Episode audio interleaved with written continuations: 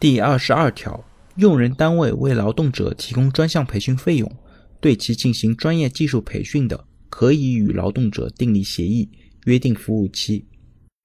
第二十二条呢，其实提出了一个问题，就是如何区分本条的专业技术培训和劳动法第六十八条规定的职业培训，这将决定双方的服务期协议是否有效。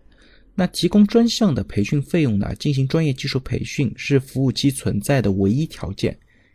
像提供像住房补助、汽车、户口等待遇呢，已经不能够再约定服务期了。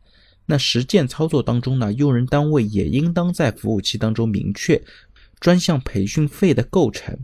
除了基本的培训费用以外呢，一般可以包括相应的交通费啊、住宿费、伙食费等等费用。但是呢，不能够包括在培训期间的基本工资、奖金、津贴等等。